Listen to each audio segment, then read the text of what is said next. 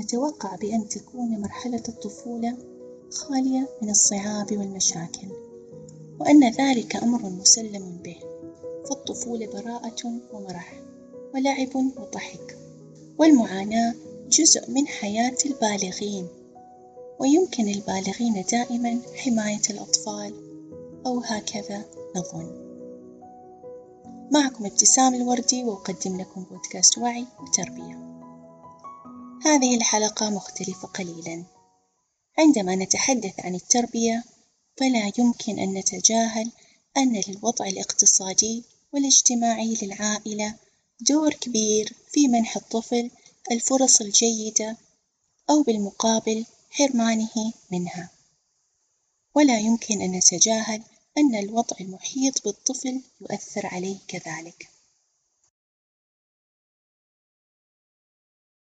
صرح البنك الدولي بأنه ما يقارب الأربعة وأربعين في المئة من سكان العالم يعيش على أقل من خمسة فاصل خمسة دولار في اليوم، أي تقريبًا ريالين في اليوم أو ستون ريالًا عمانيًا بالشهر، وما يقارب العشرة في المئة من سكان العالم يعيش على أقل من دولارين يوميًا، أي تقريبًا عشرون ريالًا عمانيًا بالشهر، ويشكل الأطفال نصف فقراء العالم. وتشير منظمة اليونيسف أن هناك ثلاثمائة وخمسة وستين مليون طفل يعيش بفقر شديد. وبالرغم من أن الوضع كان يتحسن بالسنوات الأخيرة، إلا أن جائحة كورونا والتغيرات المناخية كانت القشة التي قصمت ظهر البعير، بحيث أن نسبة من يعاني من الفقر الشديد في ارتفاع منذ عام ألفين وعشرين. وهذا يعني أن الأطفال وهم أكثر الفئات المجتمعية هشاشة أكثر تأثرًا بهذا الوضع، وحتى بالدول اللي تعتبر غنية هناك طفل بين كل سبعة أطفال يعيش تحت خط الفقر، وبعيدًا عن لغة الأرقام فإن للفقر تأثيرًا أكبر مما نتخيل، فنحن نعلم بأنه يؤثر على صحة الطفل ونموه.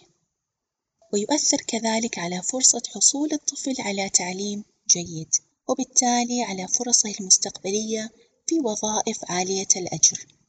إذا تستمر عندها دائرة الفقر ويصعب على معظم الأفراد كسر هذه الدائرة. يبدأ الطفل الفقير المرحلة الدراسية وهو يفتقر للتجارب الثرية التي مر بها أقرانه مبكرًا، فتصبح عندها جاهزيته للمدرسة أضعف من البقية. فتجارب مثل القراءة الحرة أو اللعب بمصادر مختلفة قد تكون غير متوفرة له، ولا نتجاهل أنه ربما يعيش مع والدين مشغولين بالعمل لأجل لقمة العيش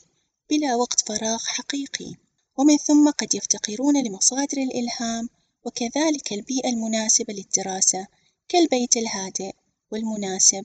أو الخصوصية أو حتى الراحة الكافية. وهناك العديد من الدراسات اللي تشير لوجود علاقة بين الفقر وضعف التحصيل الدراسي، وكذلك هناك علاقة بين كثرة الغياب والانقطاع عن المدرسة والفقر،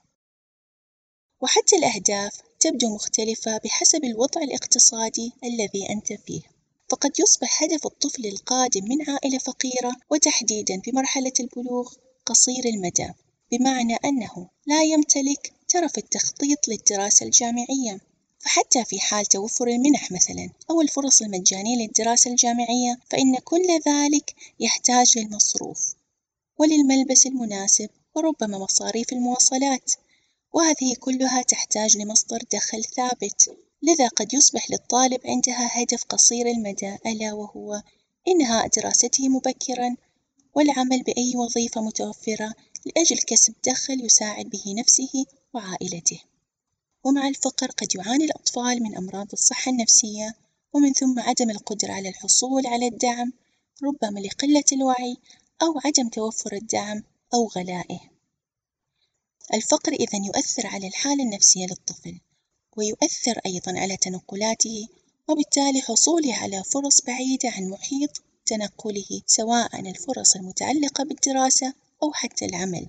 وقد يفتقر الطفل لنظام دعم يوفر له المصادر المالية التي تسهل عليه الوصول للثراء المعرفي وذلك يمكن أن يؤثر على تعلمه لمهارات تساعده على الحصول على فرص جيدة للعمل كمهارات الحوار والمهارات الكتابية والبحث والمرونة وغيرها. إذا أثر الفقر على الطفل أكبر مما نتخيله. ويمتد ليؤثر على مستقبله وليستمر كحلقة شريرة لا تنكسر إلا بانكسار الفقر نفسه.